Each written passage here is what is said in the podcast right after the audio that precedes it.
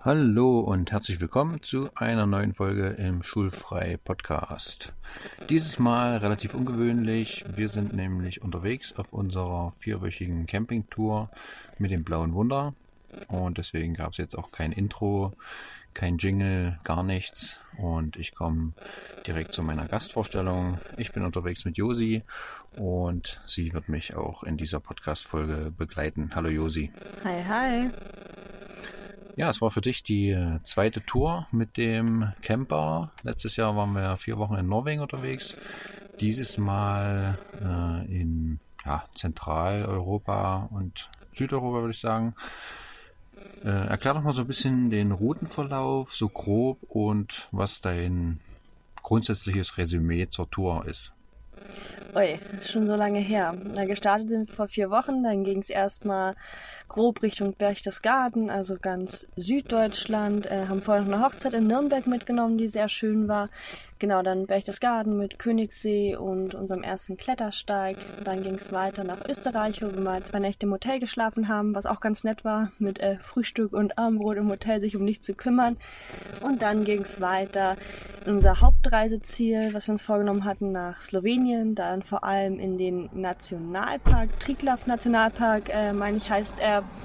Genau, und dann sind wir ein wenig vor dem schlechten Wetter geflüchtet nach Kroatien, wo uns dann schöne 30 Grad erwartet haben, wo wir komplett die, wie heißt die Route dort, die Halbinsel, auf der wir unterwegs waren? Naja, das ist ja, gehört zu Istrien, aber wie die Halbinsel jetzt heißt, äh, weiß ich auch nicht so richtig. Okay, also wir auf jeden Fall schön die Küste abgefahren haben bis Pula und dann ging es wieder zurück, äh, gleich nach Österreich wieder rein. Dann noch ein paar schöne Wanderungen mitgenommen, nochmal zwei Übernachtungen im Hotel, ähm, im Zillertal dann. Genau, und jetzt sind wir wieder in Deutschland am Starnberger See gerade. Genau, wir sind vor 20 Minuten ungefähr am Starnberger See angekommen, haben hier einen schönen äh, Camping, naja, nicht Campingplatz, sondern einen Parkplatz gefunden, wo man also entsprechend nächtigen kann, auch im Campervan. Äh, deswegen möchte ich mich auch gleich mal entschuldigen für die Nebengeräusche. Äh, ihr habt es vielleicht gerade auch schon gehört, dass hier ein Auto gestartet ist neben uns. Wie gesagt, wir sind direkt am See. Und äh, ja, die Badegäste entfernen sich jetzt so langsam. Es geht ja jetzt gegen, gegen Abend. Es ist gerade drei oder neun. Äh, ja, das bringt uns direkt mal auf die Situation mit den Campingplätzen. Hm, kannst du da vielleicht noch ein bisschen was zu erzählen, wie wir das gemacht haben?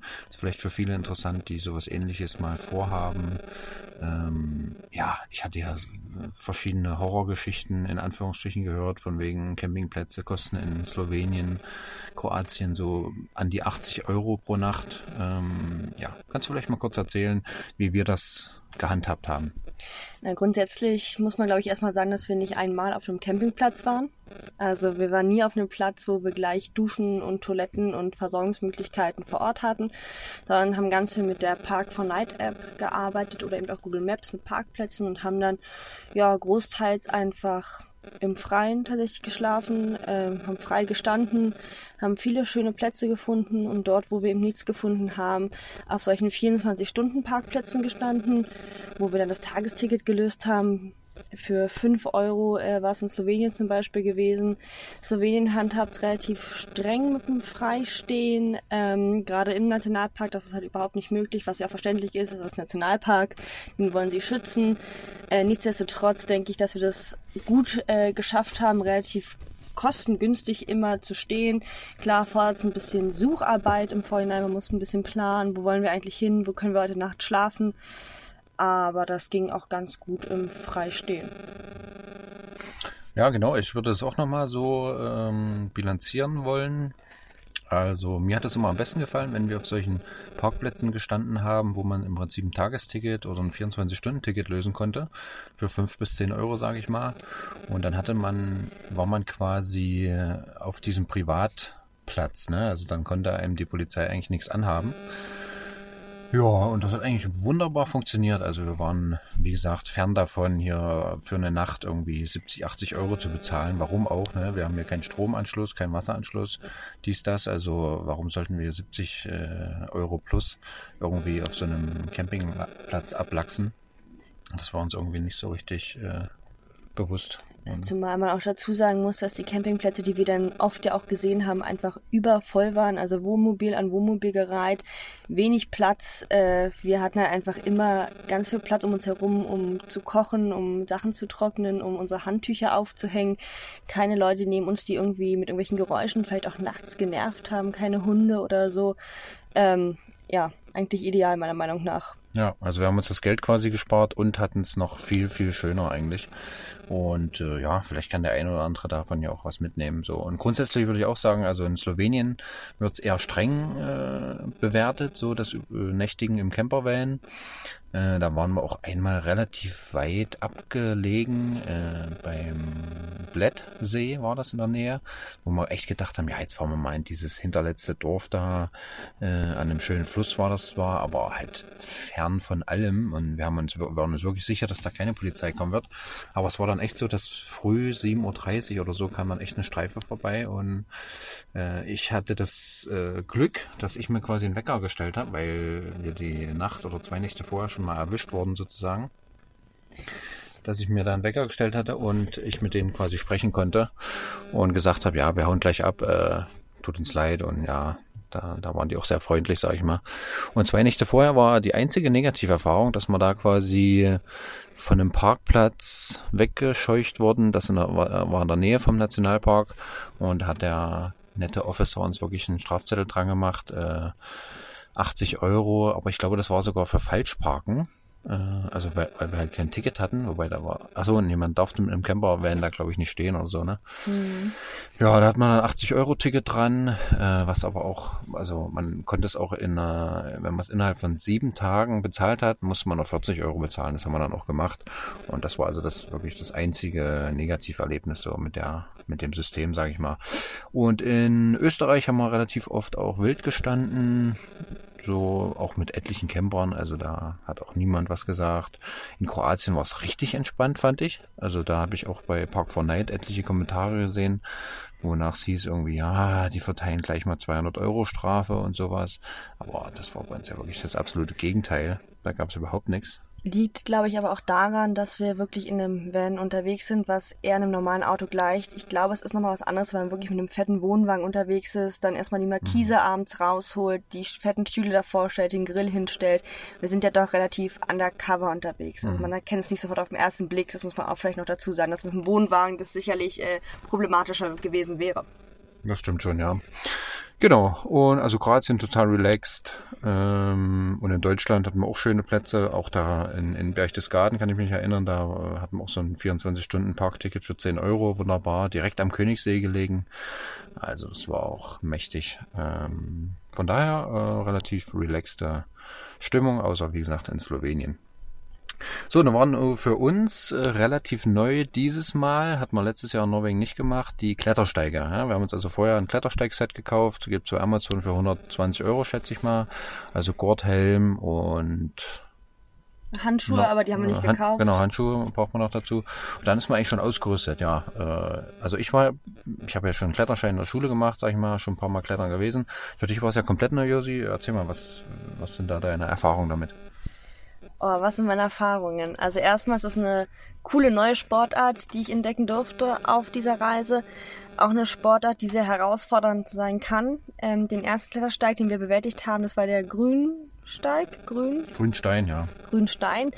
Genau, äh, der einen ziemlich harten Einstieg hatte. Also man muss dazu sagen, Klettersteige haben Level von A bis EF. Mhm. Ähm, genau, A halt das leichteste und dieser Einstieg in den Klettersteig war, glaube ich, gleich ein C- oder D-Einstieg gewesen. Das war für mich natürlich als allererste Erfahrung ähm, schon nicht ohne. Also man braucht schon Kraft und man braucht auch Technik. Ich meine, ich weiß, wie ich mich in der Wand zu bewegen habe. Ne? Immer schön den Popo an die Wand bringen und ähm, immer drei feste Punkte haben mit den Gliedmaßen. Aber der Einstieg war schon nicht ohne, war aber froh, äh, dass ich es durchgezogen habe und habe mich dann auch sehr schnell eingefuchst.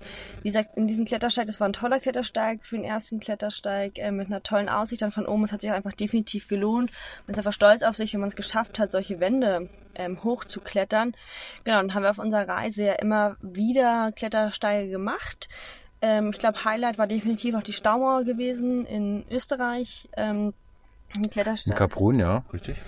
Ein Klettersteig, der übrigens sehr spektakulär aussieht auf Fotos, ähm, aber eigentlich gar nicht so spektakulär ist vom Klettern, wenn man schwindelfrei ist, weil relativ viele Tritte vorhanden sind.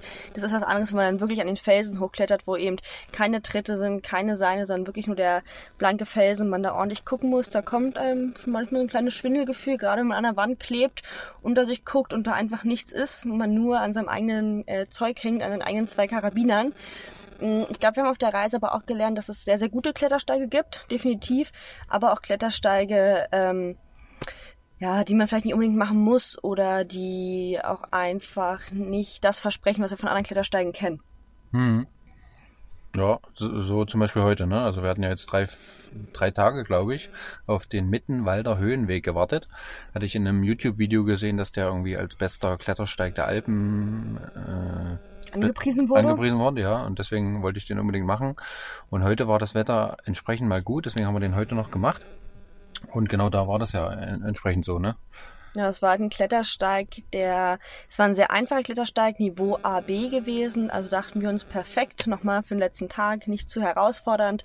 Haben wir festgestellt, dass es eher eine Wanderung war mit ein paar Passagen, äh, wo man ein bisschen aufpassen muss. Also wir haben da tatsächlich auch äh, die ersten zehn Minuten des Klettersteigs noch eingehangen bei der Gratwanderung und dann die restlichen zwei bis drei Stunden auf das Klettersteigset wirklich verzichtet. Klar, wir hatten es an und Helm und Handschuhe waren auch gut gewesen.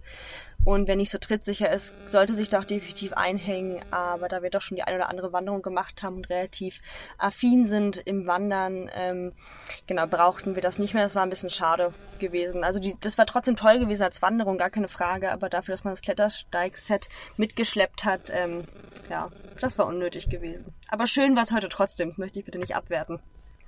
Ja, und die, also diese Klettersteigsets, ne, äh, also ne, die kauft man sich einmalig und kann damit sich überall einhängen, ne? Also die sind ja überall kostenfrei. Das ist nicht wie in so einem Hochseilgarten, dass man da Eintritt bezahlen muss oder so, sondern man fährt einfach hin, hängt sich ein und dann kann man da klettern. Also es ist dann im Prinzip kostenlos, wenn man so ein Set hat, oder man kann sich dann auch bei vielen Stellen ausleihen. Äh, vor paar Tagen haben wir noch den Klettersteig in der Kitzlochklamm äh, in Taxenbach in Österreich gemacht. Da ist es so, dass du halt für den Eintritt für die Klamm bezahlst, irgendwie 7, 8 Euro und dann kannst du da halt klettern. Der hat mir persönlich auch sehr gut gefallen, zusammen mit der Staumauer, muss ich sagen. Was ist so dein liebster Klettersteig gewesen, Josi? Ähm, tatsächlich war es, glaube ich, der erste, der mhm. Grünstein. Ich weiß nicht, ob es der erste war. Da hatten wir auch Top-Wetter gehabt, muss man dazu sagen. Es waren einfach tolle Fotomotive auch gewesen. Man hat immer wieder Passagen gehabt zwischendurch, wo man sicher stehen konnte. Das finde ich auch immer ganz cool, wenn man kurz zwischendurch durchschnaufen kann. Ähm, Genau, was hat mir auch noch sehr gut gefallen in Slowenien. Ähm, ich weiß leider nicht mehr welcher der war, wo wir, der ging so anderthalb Stunden, wo wir hoch sind, wo wir auch nochmal mhm. extra zurückgefahren sind. Der war auch noch im Triglav Nationalpark gewesen, relativ im Norden. Den fand ich auch toll, wenn man einen tollen Blick äh, dann oben auf den höchsten Berg Sloweniens hatte. Ja, das war in dem Alpinmuseum, ne? Bei Kranjska Gora auf jeden Fall in der Nähe. Also nicht direkt da, aber ich glaube ein Stück weit östlich davon. Da ist so ein Museum, von slowenischen Bergsteigern und da ist so ein richtig geiler Klettersteig auch gewesen. Also das war so äh, ein, BC-Steig war da und wir haben den CD-Steig gemacht und der hatte schon richtig geile Elemente, so eine Überhangleiter, kann ich mich noch erinnern und solche Geschichten. Also es war auch ein mächtiges Ding, ja. Ja, das war auch der Klettersteig, wo man dann am Feld hing und so ein bisschen Überhang geklettert ist und wo ich wirklich kurz äh, mal durchatmen musste, mich zusammenreißen musste um dann weiter zu klettern, weil ich nicht die Größte bin, wie wir alle wissen. Und das sind auch nochmal gerade von der Armspannweite und auch von der Schrittweite man da schon deutlich Vorteile hat, wenn man einfach lange Gliedmaßen hat, so wie Carsten. Ja, das muss man wirklich sagen. Äh, da kam es mir wirklich mal zugute, so elendlange Gaggeln zu haben äh, und äh, ja, sich da quasi nach oben zu schrauben.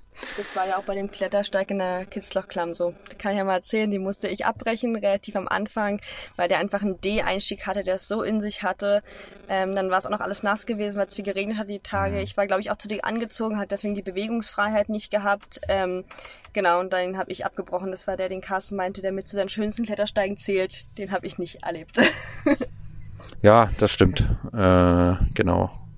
Gut, das war's auch schon mit Teil 1 unserer Tour. Meine App hat leider nur ein Kontingent von 15 Minuten, deswegen mache ich noch einen äh, Teil 2 und da könnt ihr auch gerne reinhören. Lade ich natürlich auch dann gleich hoch. Viel Spaß dabei und vielen Dank schon mal soweit fürs Zuhören.